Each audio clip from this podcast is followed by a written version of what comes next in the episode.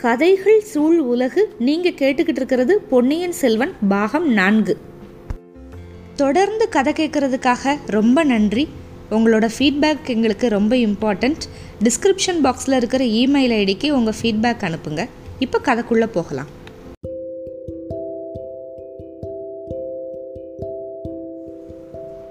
பொன்னியின் செல்வன் பாகம் நான்கு அத்தியாயம் ஐந்து. பயங்கர நிலவரை. பிளத்து வாரத்துக்குள்ள வந்தியத்தேவன் வந்து போனால அவன் என்ன ஆனான்னு பார்க்கலாம். உள்ள நுழைஞ்ச வந்தியத்தேவன் வந்து சில படிகள் அப்படியே இறங்கி போனான் அதுக்கப்புறம் அப்படியே சம தரையாக இருந்துச்சு.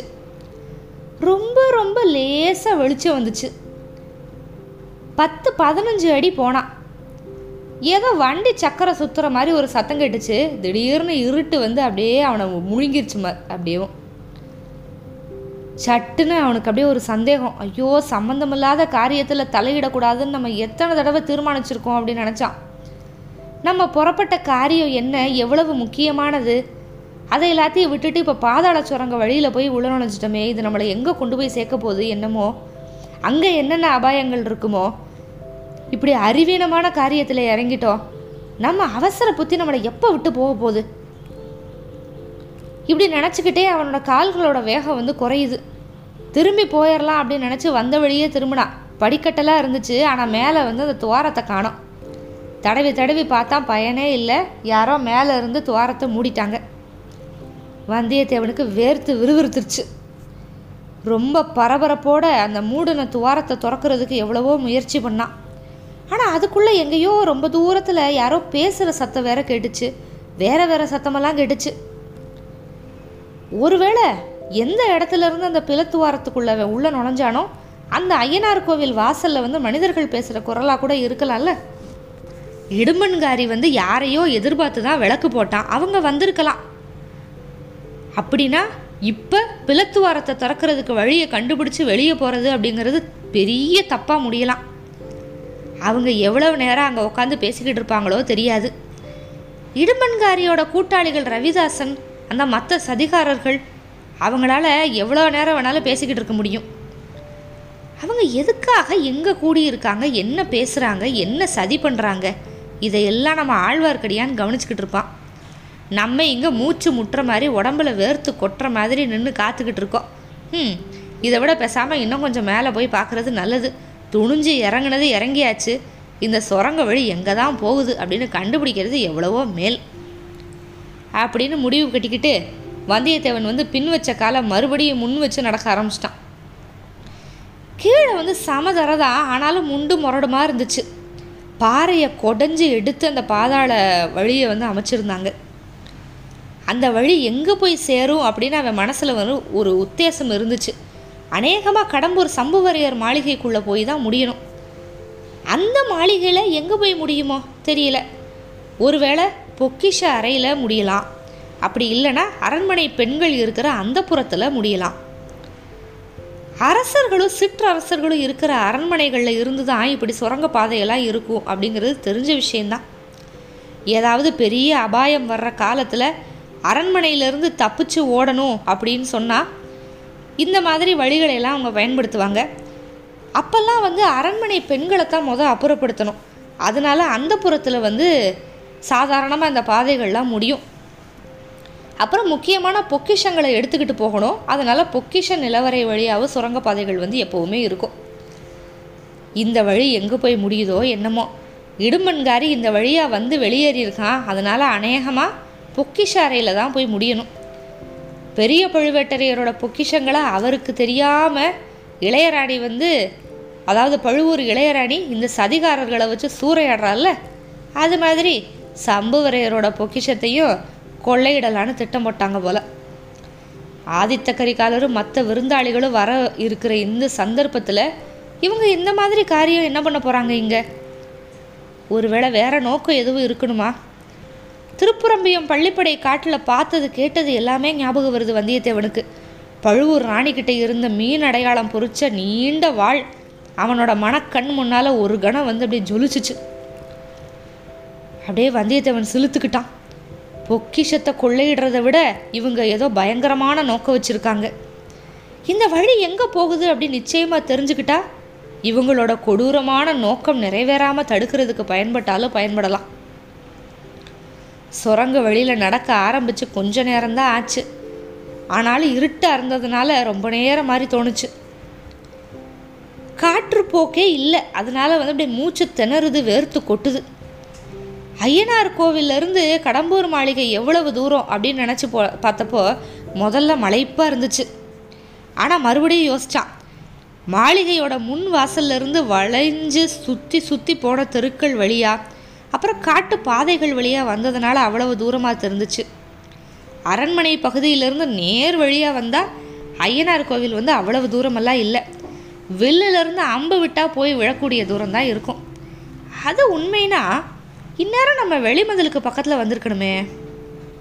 அப்படித்தான்.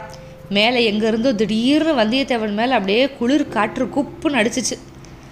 வேர்த்து விறுவிறுத்து மூர்ச்சை அடைகிற நிலைக்கு வந்திருந்த வந்தியத்தேவனுக்கு அந்த காற்று அப்படியே ஒரு புது உயிர் கொடுத்துச்சு. அண்ணாந்து பார்த்தா உயரத்தில் ரொம்ப தூரத்தில் சின்ன வெளிச்சம் தெரிஞ்சது பேச்சு குரல்கள் கேட்டுச்சு. மதில் சுவர்கள் மேலே அங்கங்கே வீரர்கள் இருந்து காவல் புரியறதுக்காக கொத்தளங்கள்லாம் அமைச்சிருப்பாங்கல்ல? அதில் ஒன்றா இருக்கக்கூடும். அது வழியாக சுரங்கப்பாதையில் காற்று உள்ளே நுழையிறதுக்காக ஏற்பாடு பண்ணியிருக்கணும்.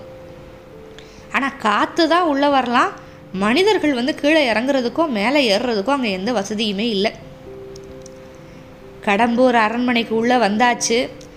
மேலேருந்து காற்று அடிக்குது. அவனுக்கு ஒரு புது உயிர் வந்துருச்சு உற்சாகமும் வந்துருச்சு. சுரங்க பாதை போய் சேர்ற சமயம் இனிமேல் ரொம்ப பக்கத்தில் தான் இருக்கும். அது பொக்கிஷ நிலவரையாக இருக்குமா?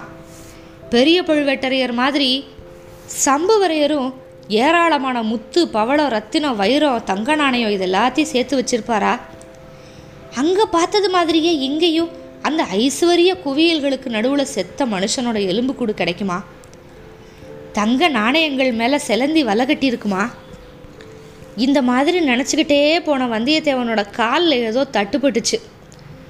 பார்த்தா அது ஒரு படிக்கட்டு. முத பயந்து அப்புறம் தைரியமாகிக்கிட்டான் அந்த படிக்கட்டில் ஏறுனதுமே பொக்கிஷ நிலவரையை நம்ம பார்க்க போகிறது நிச்சயம். அப்படியே இல்லைனாலும் அது பெண்கள் இருக்கிற அந்த புறம். அப்படின்னா நம்ம பாட ஆபத்து தான் ஆ கந்தமாறனோட தங்கை மணிமேகலை. அந்த கருநிறத்து அழகி அங்கே இருப்பா. ஒரு சமயம் அவளை கல்யாணம் பண்ணிக்கணும் அப்படிங்கிற யோசனை நமக்கு இருந்துச்சு அப்படின்னு நினச்சப்போ வந்தியத்தேவன் அவனாக சிரிச்சுக்கிட்டான். அந்த புன்னகையை பார்த்து சந்தோஷப்படாங்க. யாருமே இல்லை தான் ஒருவேளை அந்த புறத்து மாதர்கள் அலங்கோலமாக இருக்கிற சமயத்தில் நம்ம அவங்களுக்குள்ளே போயிட்டோம்னா? இதை நினைக்க நினைக்க அவனுக்கு சிரிப்பே வந்துருச்சு. அவன் சிரித்த அடுத்த கணம் இப்போ அவனோட உடம்புல ரத்தம் உறைஞ்சு இதய துடிப்பு நின்று கண் விழிகளெல்லாம் புதுங்கிற மாதிரி ஒரு பயங்கரமான தோற்றத்தை பார்த்தான். படிக்கட்டில் ஏறினால மேல் படியில் கால் வச்சது இனிமேல் ஏறுறதுக்கு படி இல்லை. எங்கே வந்திருக்கோ அப்படின்னு பார்க்குறதுக்காக சுற்றி சுற்றி பார்த்தா. சுற்றி பார்த்தா நூறு நூறு கொள்ளி கண்கள் அவனை அப்படியே உத்து பார்க்குது அதெல்லாம் காட்டு மிருகங்களோட கண்கள். முதல்ல ஏற்பட்ட பீதியில் வந்த வழியே திரும்பி போயிடலான்னு பார்த்தா ஆனால் பின்னால் வழியை காணோம்.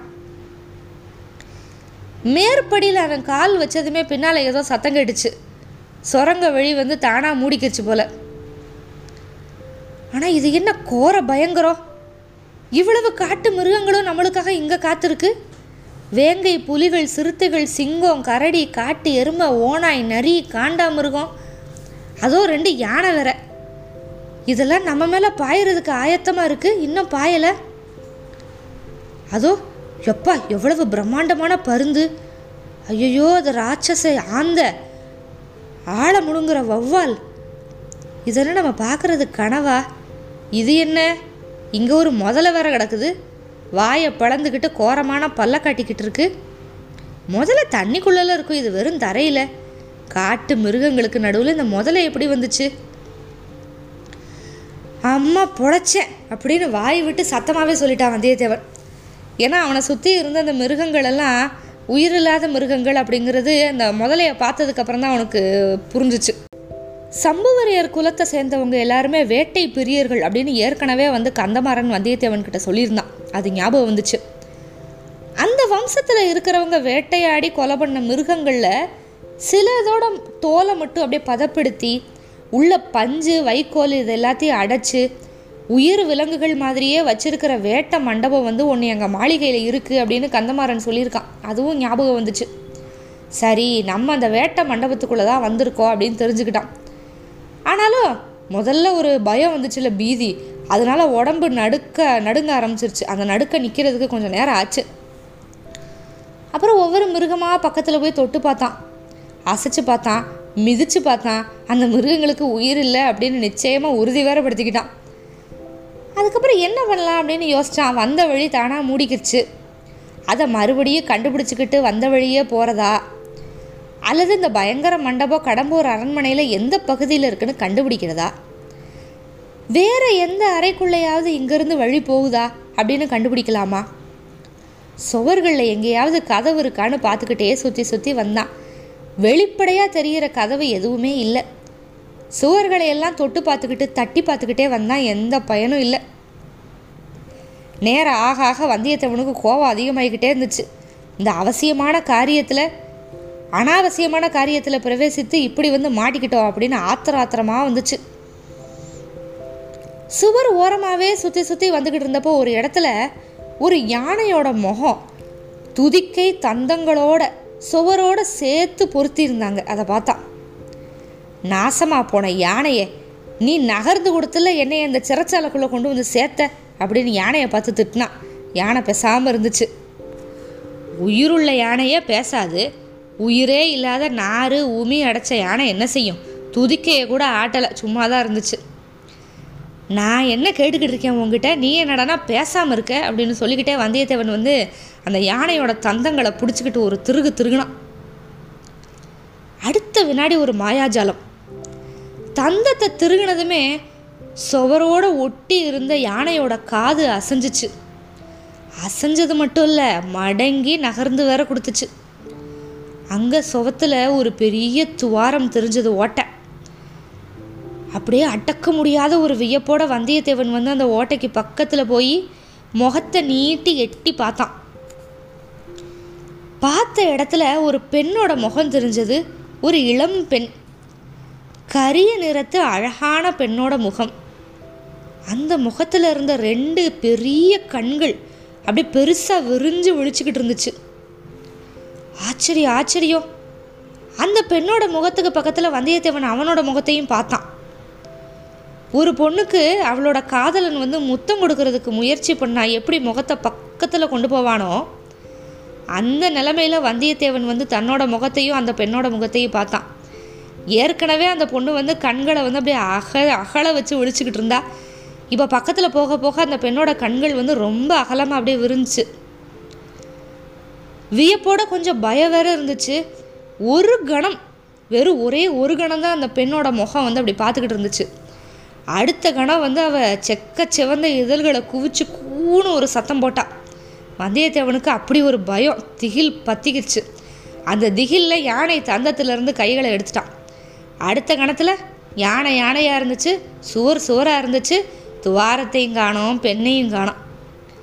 ஆனால் சில்வண்டோட ரீங்காரம் மாதிரி காதை தொலைச்ச அந்த கூ அப்படிங்கிற அந்த பெண்ணோட குரலும் கேட்கல. வந்தியத்தேவனோட நெஞ்சு படபடப்பு அடங்குறதுக்கு கொஞ்சம் நேரம் ஆச்சு. தான் பார்த்த தோற்றத்தை பற்றி அப்படியே யோசிச்சுக்கிட்டே இருக்கான். இது என்ன தோற்றம் அப்படின்னு தெரியாமல் ரொம்ப நேரம் சிந்தனையிலேயே இருக்கான். இப்போ வந்தியத்தேவன் யாரை பார்த்தான் அப்படிங்கிறத நம்ம ஏற்கனவே யூகம் பண்ணியிருப்போம். அப்போ இந்த வேட்டை மண்டபத்திலிருந்து அந்த புறத்துக்கு போகிற ஒரு வழி ஒன்று இருக்குது அப்படிங்கிறது இப்போ உறுதியாயிடுச்சு. இனிமேல் என்ன நடக்கப் போகுது அப்படிங்கிறத மேற்கொண்டு பார்க்கலாம். காத்திருங்கள். அத்தியாயம் ஆறுக்கு மிக்க நன்றி.